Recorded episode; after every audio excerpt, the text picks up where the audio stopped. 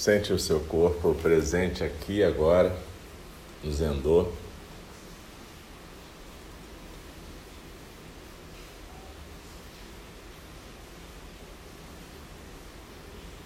O primeiro passo para a gente praticar a zazen é a intenção. Quando a gente levantou hoje e colocou essa intenção no coração de estar aqui e agora.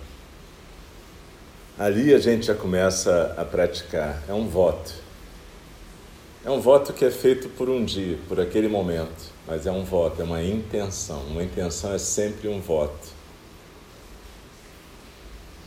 E na nossa tradição a gente vive por votos, intenções que se transformam em ações. E que representam na linguagem de Dogen Zenji aspirações, determinação que a gente tem de praticar e poder permitir que o Dharma se corporifique através de nós. Então, Agora a gente pode completar a nossa intenção e nos sentarmos juntos aqui em Zazen.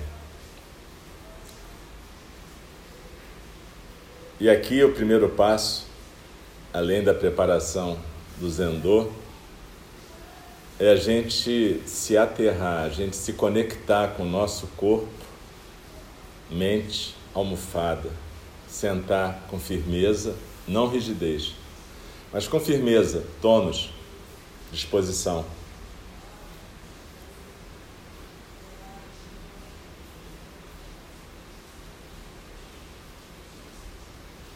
E perceber que zazen é poder assumir a direção da sua vida. Assumir a direção não quer dizer que a gente controla a vida, quer dizer que a gente coloca o barco numa certa direção. Se a gente vai chegar ou não, não interessa.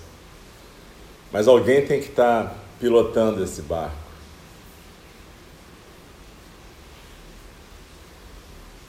Esse barco é o nosso corpo-mente. E quem pilota é a gente, mas a ideia é que você possa ser um canal para que o Dharma se corporifique, ou seja, que você seja o Buda pilotando esse barco. Para isso a gente pratica zazen. Então, usa a sua inspiração e expiração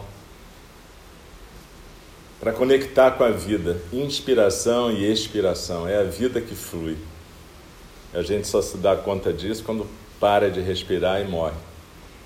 Então a gente tem a própria vida fluindo a cada momento e a gente nem presta atenção, não, não percebe isso. Então, o milagre da vida está acontecendo a cada inspiração e expiração. Então, vive essa inspiração e essa expiração.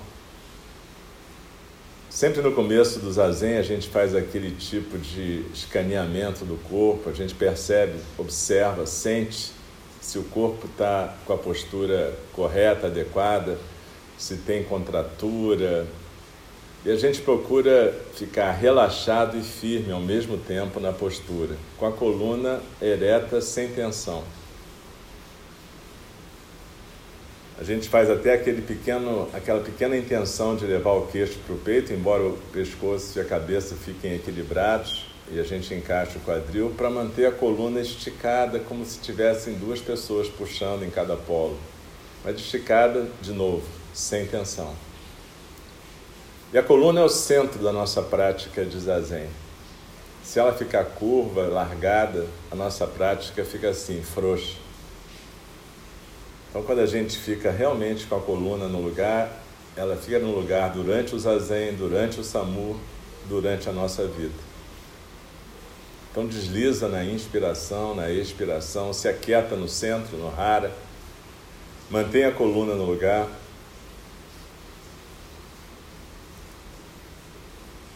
E quando a gente faz, cada um tem o seu próprio ritual de zazen e não tem sentido dizer que existe só uma forma de fazer esse passo a passo no começo. Mas esse passo a passo é para chegar no zazen. Lembra do Fukan Zazengi? Dogen Zenji fala: Zazen não é meditação passo a passo, é tão somente a agradável e fácil prática do Buda. O passo a passo é para chegar aqui, intenção, pegar o ônibus, arrumar o zendô, se preparar, estar tá limpo, arrumado. Não precisa estar luxuoso, mas com a roupa arrumada, tranquilo. Isso é o passo a passo. E quando a gente chega aqui, a gente faz um passo a passo, corpo e mente também. Se aterra, postura, atenção à inspiração, expiração, rara. E aí o passo a passo vai acabando e vai chegando o zazen, o fluxo do Dharma, esse movimento.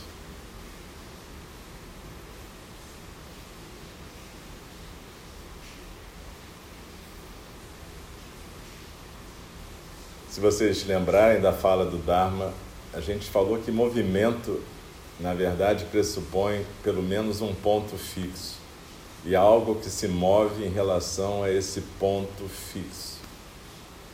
Zazen é uma dança entre o pequeno si mesmo e a natureza de Buda, esse si mesmo do universo. A natureza de Buda se manifesta em forma de cada um de nós, cada coisa que existe, desde um átomo até a gente, até as estrelas. Isso tudo dança com o centro sem centro do universo, que é a natureza búdica.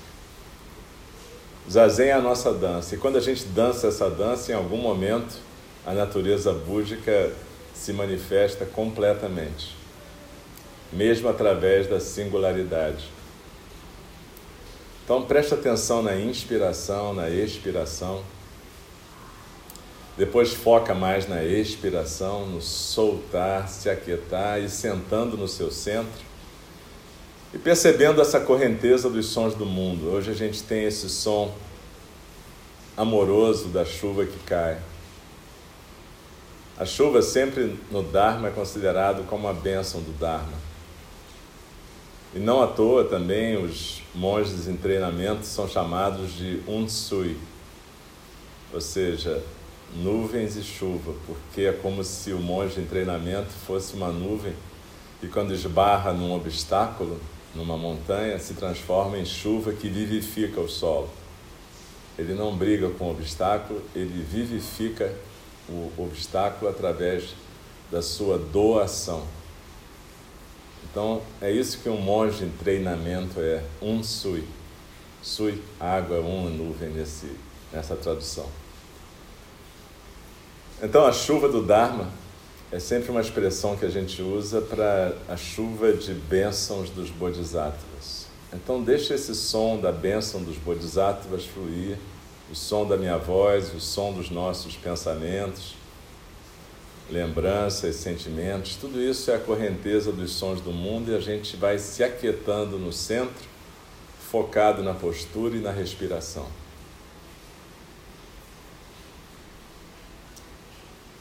Quando a gente estiver na cerimônia ou no SAMU depois, é importante a gente perceber que a nossa vida inteira, fora do Zendô, é um SAMU,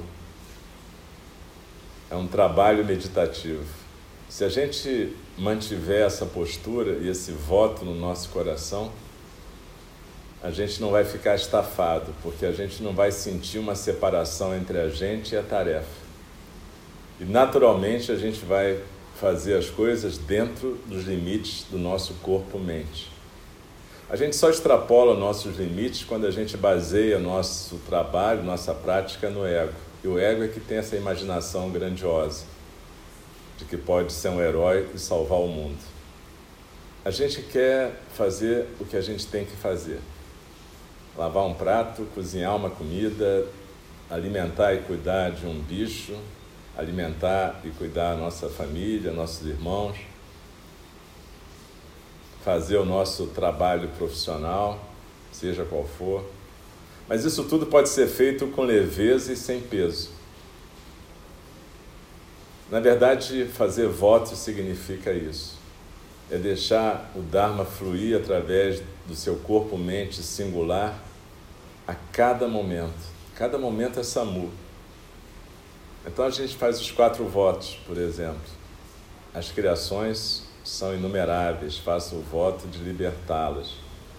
E nesse caso, criações inclui até as criações mentais. A gente não se apega a elas, a gente liberta elas também. A gente não fica preso nem cultivando nossos pensamentos, opiniões, historinhas. Tudo bem, elas têm o valor que têm, só que a gente não se apega a elas, a gente liberta elas também. As ilusões são inexauríveis. Isso quer dizer, as ilusões não se exaurem de aparecer, elas não se cansam de aparecer. Porque esse é o nosso modo de ver. Como diz Dogen Zenji, nossos olhos, na verdade, têm sempre cataratas. Esse é o nosso modo de ver a realidade. É uma maneira de dizer que a gente está sempre projetando coisas na realidade. Isso é ilusão. Então, elas são inexauríveis, porque esse é o nosso sistema. A gente não vai dizer nem que isso é uma falha do sistema, essa é a natureza do nosso sistema individual. E é por isso que elas são inexauríveis, elas não se cansam de aparecer. E aí a gente faz o voto de transformá-las, ou seja, não ficar preso nelas também. A ideia toda, vejam, é movimento, é fluxo, é deixar o Dharma fluir, é não travar as coisas, porque se você travar e o Dharma ficar preso em você, ele vai estagnar e vai virar uma coisa podre. Vai virar ressentimento, mágoa, depressão, raiva. É assim que funciona.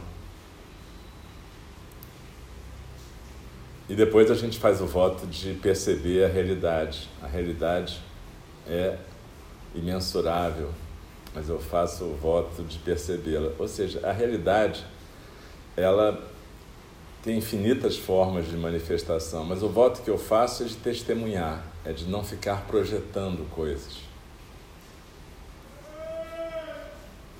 E finalmente tem o caminho do Buda, que a gente sabe que não pode ser completado. É isso aí, a gente não sabe como chegar no lugar que esse barco deve chegar, mas a gente assim mesmo faz o voto de continuar navegando e de permitir que a natureza búdica corporifique. Tudo simples, o que não quer dizer fácil, mas depende de uma intenção, depende de uma aspiração, disciplina. A gente tem que lembrar o tempo todo que a gente fez um voto de bodhisattva formal diante da sanga ou só no coração da gente se a gente não fez um voto formal. Mas um voto de bodhisattva é exatamente isso, é, é decidir assumir esse lugar de piloto do barco. Então a gente faz um voto de fazer escolhas, que nem sempre vão ser as coisas mais agradáveis para a gente. A gente não fica preso ao agradável ou desagradável, feliz ou infeliz. A gente busca ter encontros felizes na vida. Mas encontros felizes, é uma expressão de um filósofo chamado Spinoza, não quer dizer um encontro de felicidade, quer dizer um encontro onde cada ser se manifesta da maneira mais completa possível. Às vezes essa, esse encontro pode ser até uma coisa do tipo você acompanhar alguém que está morrendo, e isso teoricamente para as pessoas é uma coisa infeliz, mas pode ser um encontro feliz, depende de quem está participando, de quem está fazendo esse encontro acontecer. Mas percebe, o que vai poder permitir tudo isso é o zazen. É você se trazer até aqui, poder se aterrar na sua prática de corpo e mente, ficar firme, presente. E a gente faz isso de manhã para a gente continuar presente o dia inteiro. Presença é importante lembrar, não é melancolia ou chatice. Presença e leveza também, saltitando, como os Sherpas saltitam nas escarpas do Himalaia, as cabras também na montanha. A gente não pisa pesado. Então desliza na expiração, se aquieta no centro, fica no rara, Procura desfrutar de um espaço aberto e ilimitado. Lembra? Entre o final da expiração e o começo da próxima inspiração, a gente tem um momento de quietude maior, que é quase como uma representação física da vacuidade. É um espaço quieto, espaço ilimitado, espaço aberto, espaço onde a gente manifesta o Dharma. Então, preserve esse espaço no meio da confusão, ele sempre vai ser o seu espaço aberto, espaço de silêncio, espaço de quietude, e é a partir do rara desse espaço que vem o movimento da gente. A gente permite que o Dharma circule. Então desliza na expiração e se aquieta no centro.